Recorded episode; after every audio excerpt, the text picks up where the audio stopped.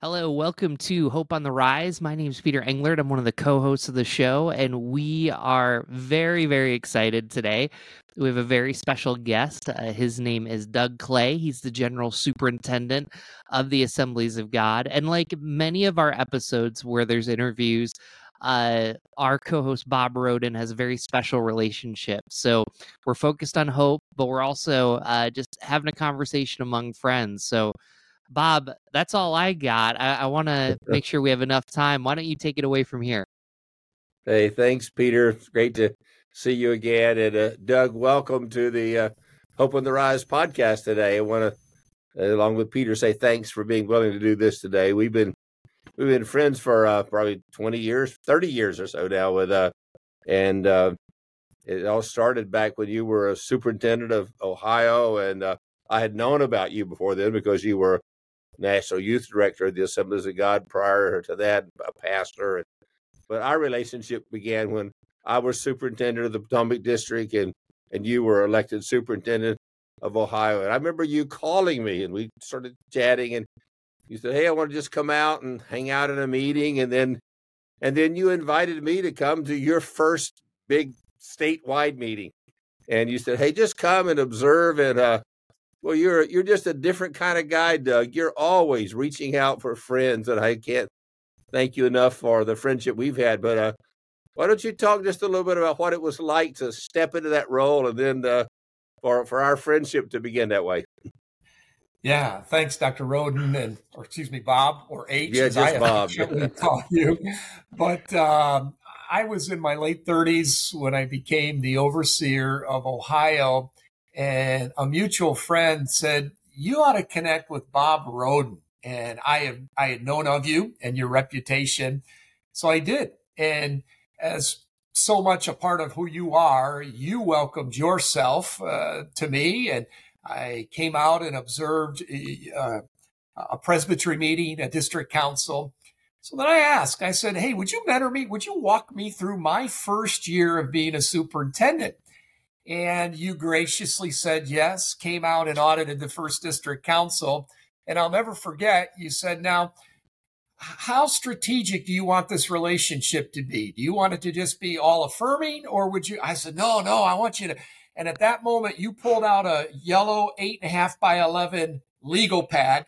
And I think there were about 22 notes just totally filled. He said, the first thing I'd like you to know is your district council's still in session. I'm thinking, man, we sang the doxology. This was great. No fights on the floor. He said, you never called for an adjournment. So you're still in session. I'm like, oh my word. But um, can I tell you, those 22 pages of notes were a lifeline to me.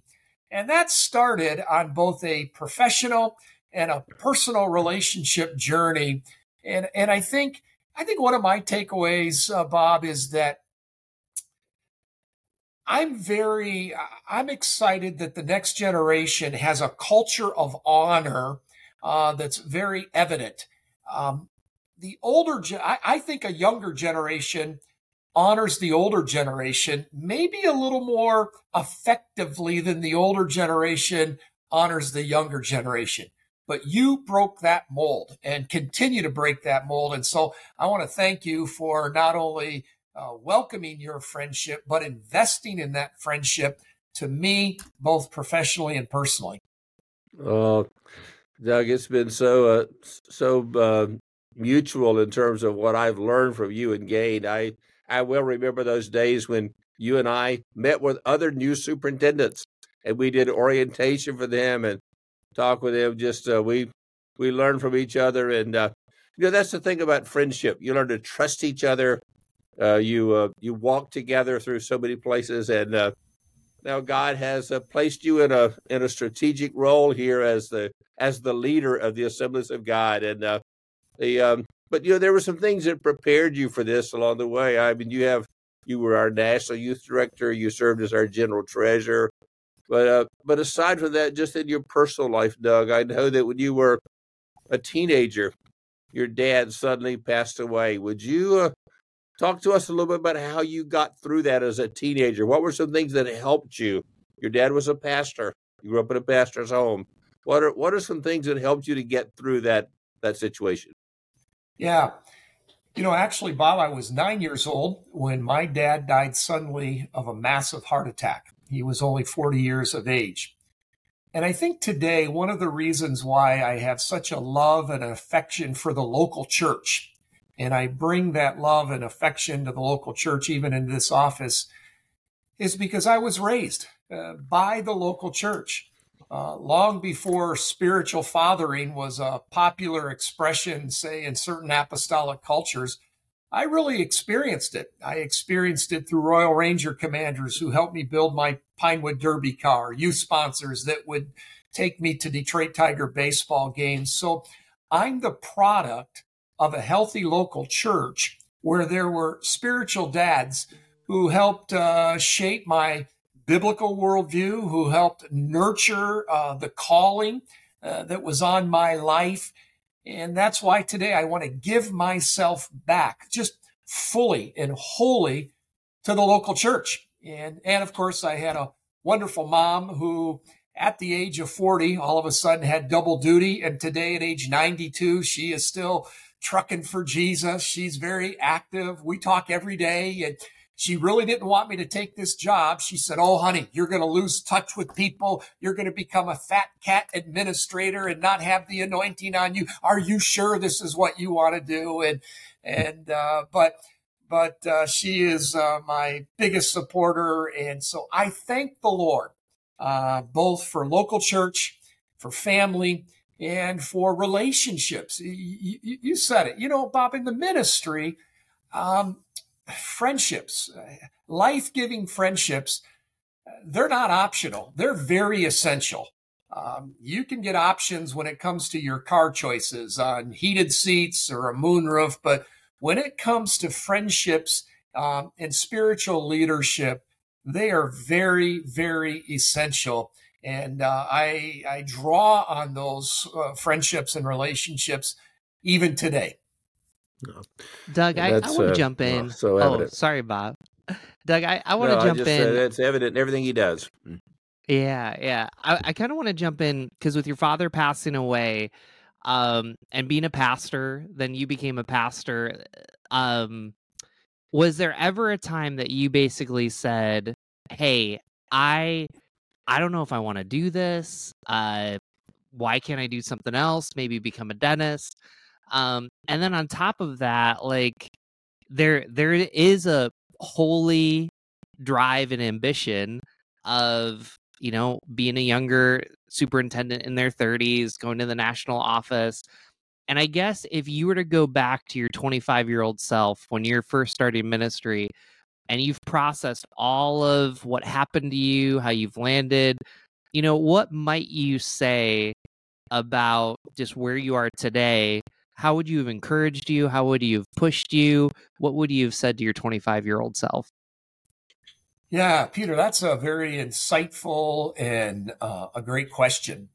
Um, I think if I were talking to my 25 year old self, I would want me to really distinguish between calling and assignment. Um, I'm called for life, but my assignments have shelf lives. Mm. And one of the things I've noticed about a builder and even a boomer generation is they hang on at a place of their calling, sometimes maybe too long. And then it mortgages the future vitality of that ministry because they're, they're hanging on too long rather than understanding we have assignments, but the calling is for a lifetime.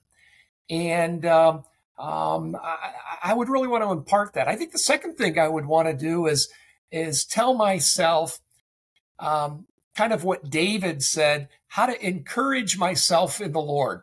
I, I think that discouragement is one of the primary weapons that the enemy uses uh, against ministers. So, to your question, was there ever a time?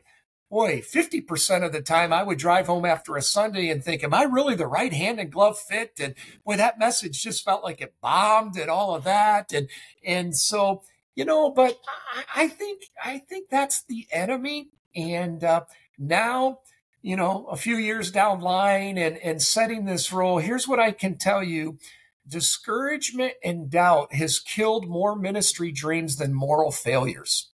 So I think uh, soul care and friendships that encourage you not just in your calling but your assignment become really really important for sustainability and longevity and, missional effectiveness mm. wow. how insightful is that wow huh.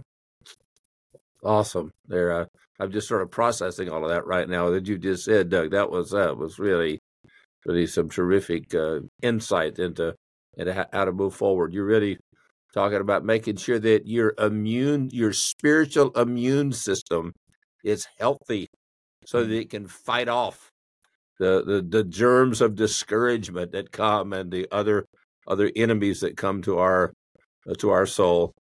Well, you know, let me just ask. Um, you know, we have lots of things going on in the church today. We live in a chaotic world. We live in a, a, a world that's that's really affected so much by our culture. And uh, would you just talk for a little bit as as the leader of a of a of a just a major major spiritual force in this world? I mean, the Assemblies of God is a growing, vibrant uh, church, and uh, talk a little bit about what you see for 2024 and maybe what's in your heart uh, for the for the for the church and if you'd also maybe talk a little bit about the how the the Assemblies of God is made up. I mean, it's, it's a really uh, an amazing uh, organization eh, or church, and I uh, just talk about that, but Doug, right now, I'm I'm just I'd love to hear from you.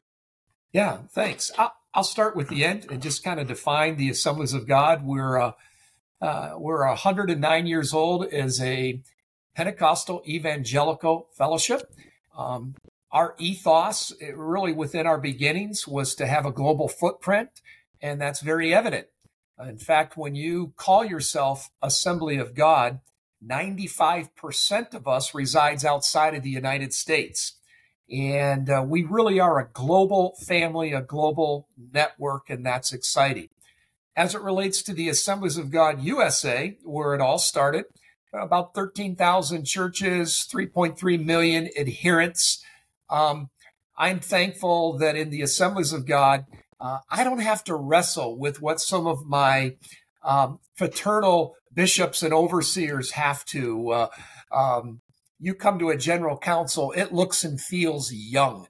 In fact, the average age of an attender in Assembly of God USA Church is 35.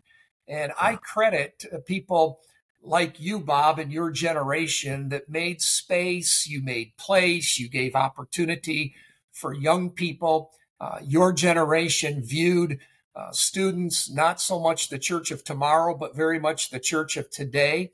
So I'm benefiting for from leaders like you that open the door uh, for young people to have seats and positions of leadership. I'm grateful for that. I'm grateful for the fact that uh, um, uh, we've identified and recognized women in both leadership and ministry. Uh, 26% of our credentialed ministers are female.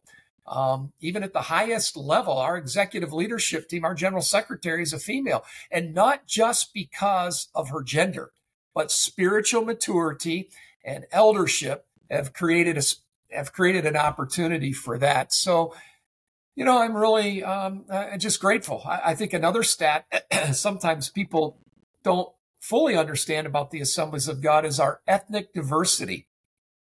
Our census reflects that we are 46% ethnic minority. That means we only have to grow by 4% to say we have no ethnic majority. And uh, I, I love that, not just for representation, but I love it because it really reflects who we are as a culture. And uh, I, I certainly am enjoying the foundations and the structures that um, persons of your generation did and had the foresight to, uh, to see and open those doors so that we could uh, walk in that reality today. You know, you asked about the church. Uh, boy, Bob, you're right. I, I, I would boil it down to this culture demands that we have healthy, life giving churches today. I mean, when you think of all the cultural shifts that have taken place um, in society just the past five years, uh, the social culture, the political culture, the family culture, the, even the religious culture, the educational culture, all of those shifts that have moved away uh, from a biblical worldview. And I think we see the consequences of that in, in, in each of those mm-hmm. um, pillars of society. So, so culture demands that uh, uh, a life-giving, healthy church be in place. That's that's why in the Assemblies of God we're driven by seeing a healthy church in every community that's marked by spiritual and numerical growth. Uh, I also think that the church biblically is God's primary agency that he uses to expand his kingdom here on earth. Uh, there's a lot of great ministries. There's a lot of great, but the, the church, the church is that, that primary instrument, if I can. So, so in the assemblies of God, we're very church focused, church centric. We believe, um, and I don't know who to credit with the, the quote of that, but it, the church really is the, the hope of transformation, the hope of our culture. And so, uh, although there are challenging, there, there are cultural things that are challenging for the church today, there's never been a greater opportunity uh, for the church to be in business. And after all, I've not heard a trumpet blast yet. So that tells me the church is still in business. Mm-hmm. Hmm. Wow. Doug, Peter, I, I want to come back. Here? Oh, go ahead. I, I just want to come back to what you said about assignment and calling. Um, obviously, you have a ton of hope for the next generation. Um, we're not rushing you, um, but uh, at the end of the day, you know, when your assignment comes to an end, what's one or two things that God has really put on your heart that you're hoping for are done when your assignment as general superintendent is uh, complete? Yeah, great question, Peter. Um, I want when my assignment is done for the next generation or next administration to not have to undo a lot of personal preferences in order to become missionally effective. So our leadership team has been committed to this. We're not going to kick the can down the road. Oftentimes in spiritual leadership, you uh, you kick the can down the road. You well, let's let the next administration do that. You know, I believe it's possible to have a dream so big that your generation doesn't fulfill it, but the next generation does. So mm. I've kind of committed myself to that, that, um, uh, I want to make sure that from, um, f- from policy to administration to, to decisions that we make, it's not just for our personal preferences, but it sets up the next generation to really come in um, to some growth and health and effectiveness and not have to take four or five years just to undo well that was that was clay's style but that wasn't necessarily missionally effective does that make sense it does. You know, growing up in uh, Binghamton, New York, I remember Bill Kirk, who was the assistant superintendent in New York. He did all these projects like the roof, the heaters, and like all of those thankless you could push the can down the road but he was really setting up brandon samuel as next pastor of the church and so I, I think mm-hmm. younger generations they appreciate that. It's not always the fun work that everybody sees. Well bob's generation opened the door for um, youthfulness in leadership women in the ministry. I think my generation is going to have to be attuned to okay how do we steward artificial intelligence? Hmm. How do we do the micro church? How do we handle church online? So I think there are, it's not just in administration and look, but it is, it's contextualizing culture and then being able to indoctrinate or in uh, sort of engage in culture to become effective.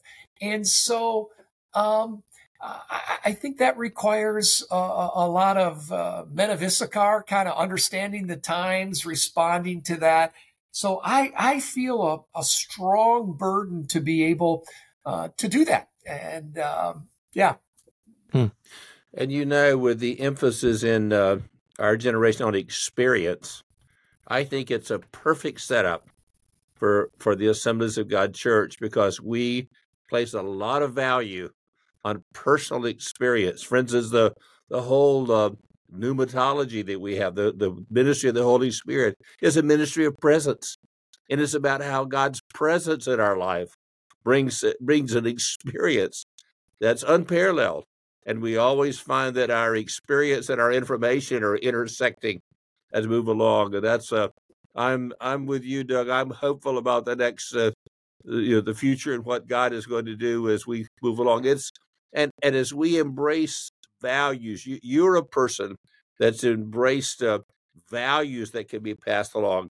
You know the the values and the mission of the church remain the same, but but vision and goals change.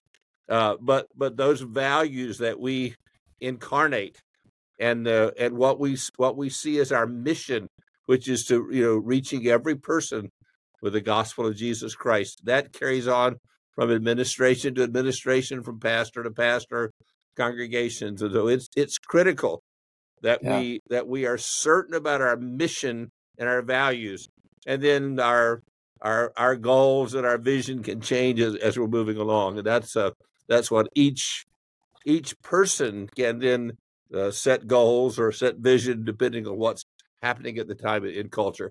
And you have incarnated that so well as a in your leadership uh, and and and if led by that example. And I I love the way you connect with our next gen people in the in the assemblies of God wherever I go.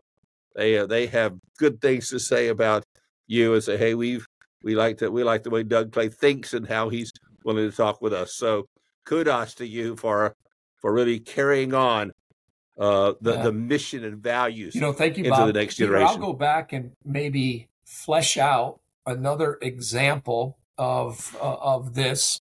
Um, we recently hired a what we're calling a resident theologian. Uh, let me explain that. Um, Bob's generation did very well in helping us legally adopt to the times and protect ourselves. So the Richard Hammar and we have legal counsel uh, to help us in these days. When I became general superintendent, I have to tell you, there were theological issues that were putting stress on the church, pastors needing answers to some, some theological issues. So in the fall, or excuse me, late summer, we hired Dr. Alan Tennyson as our theological counsel. And the first point of his job description is this to raise the theological maturity level of our fellowship. And um, I'm seeing that play great, great dividends as we walk into times that um, biblical answers to some cultural issues, biblical uh, cultural stresses that a church needs. And uh, just like we have good, solid legal counsel, I'm seeing the need to have theological counsel. So I think that's one of those decisions that'll set up that next administration. Mm. They'll go, man, he was thoughtful on that one. Thanks for that. That would be a uh, sort of a practical example.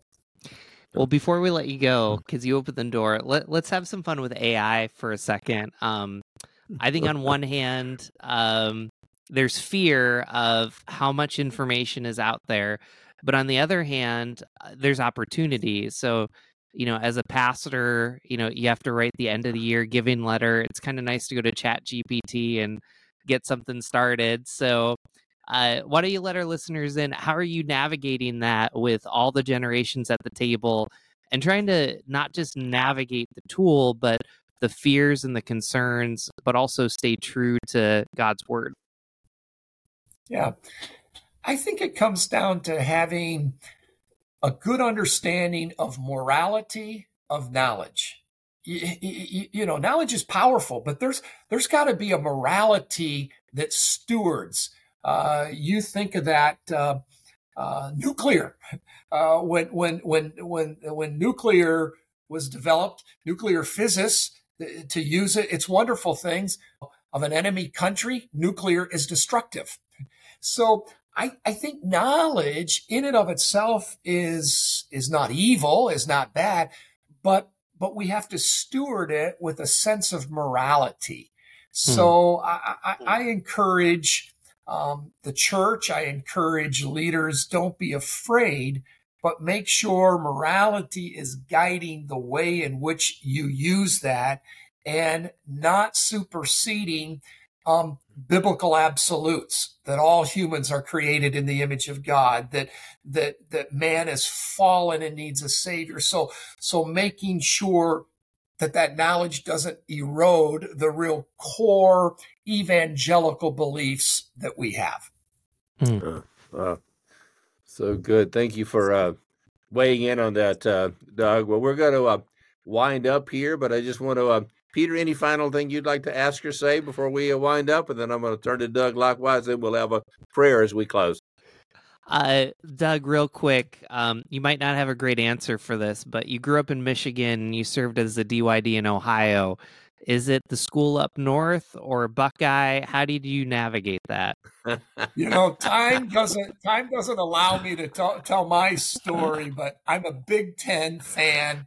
Uh, I do root for the Buckeyes, but there was a progression of coming into that.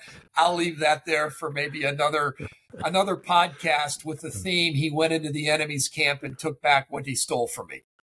That's pastoring right there. It's all good. Oh, Doug, any final thing that you'd like to just say? Any maybe any little story that you've wanted to tell, or anything about a church, or just in general that you want to say before we wind up here? You know, no, Bob. There, there, there's a lot of great spiritual life activity happening in Assemblies of God churches today. That's not just tied uh, to one revival, not just tied to a Brownsville or a Toronto. I'm, I'm encouraged by a lot of just healthy, spirit inspired spiritual life activity taking place. So I, I, I really am. Um, I'm going to go back and conclude my remarks by answering an, another way uh, Peter's question. What would you say to the 25 year old Doug um, now that you're 60? Uh, and I think I would I would say this. I would I would also understand the value of stewarding energy versus just managing time. Mm. You know, when I was in college, I got into all of the Stephen Covey stuff. I had my Franklin Day Planner, do it now, do it daily, and and give it an A one, A two, and prioritize. And if it was a new day planner, I bought it. If it was a new day timer, I bought it. But uh, the older I get, I, I, see the value of being able to steward energy more than manage time, uh, because when you get into roles where you have multiple responsibilities I think it's incumbent upon you to say which responsibility demands some of your your best energy. what what can you do functionally that doesn't demand high creativity and and so I wished I would have had that kind of understanding that I'm trying to learn now and continuing to learn that value of stewarding energy, not just managing time. Uh, well, I want to uh, just uh, go back and bring uh, bring forth uh, something we talked about a couple of months ago, and uh, you know when they had the Asbury outpouring in February, I uh, we interviewed Dr. Kevin Brown, who was the who's Asbury president, and in my research about that, I learned that the the mayor of Wilmore, Kentucky, who's Harold Rainwater, is the longest standing mayor in in any city in Kentucky. His grandfather was brought to Asbury years ago uh, to work, and he had two jobs. He was to keep the coal in the fire so the place was warm, and he was to ring the bell at certain times that was designated. So the mantra he said, I have two jobs build the fire, ring the bell. I think that's a good mantra for all of us. We need to yeah. build a fire, keep the flame going. Paul said, fan in the flame, the gift of God that's in you, said that Timothy. And then Paul said that we are created in Christ Jesus to do good works. So we build a fire, we ring the bell in whatever we do, and that'll carry us into the next generation for sure. Thanks again, Doug, for being with us today. This has been awesome to have you uh, invest your time I know that all of our listeners will benefit from this podcast. Thank you again, Peter, for your insightful questions. And let's have a prayer before we uh, wind up here, okay? Hmm. Lord, thank you that we can trust you. You're a sovereign God. And we thank you, Lord, for the assignments that you've given us. Thank you for the joy of serving you. It's a joy to be able to say that our life has exceeded our dreams. And we look forward to the future with hope for all that you want to provide. I pray today for Doug as he leads the assemblies of God. Would you keep that magnet in his heart so he's always drawn to you and compass in his head and so he thinks right? Keep his energy level strong as the as the presence of the Holy Spirit guides and leads him and as he honors Christ in everything that he does. We pray for his family and for all that's involved in his leadership, not only in his family, but in the family of the assemblies of God. And so now we commit him to your grace and mercy. We pray for your favor to be upon him. Establish the work of his hands, and we'll thank you for it. And Lord, we give our lives to you again today. We recognize that we belong to you. And we thank you for your grace and mercy and love. And we receive your divine help this day. And thank you that we can have hope for the future. In Jesus' mighty name, amen and amen. Thank you so much for joining us. You can find more about Hope on the Rise at bobrhoden.com. Um, you can also uh, share this episode, and then there's a giving link there to continue to support this ministry. Thank you so much for joining us.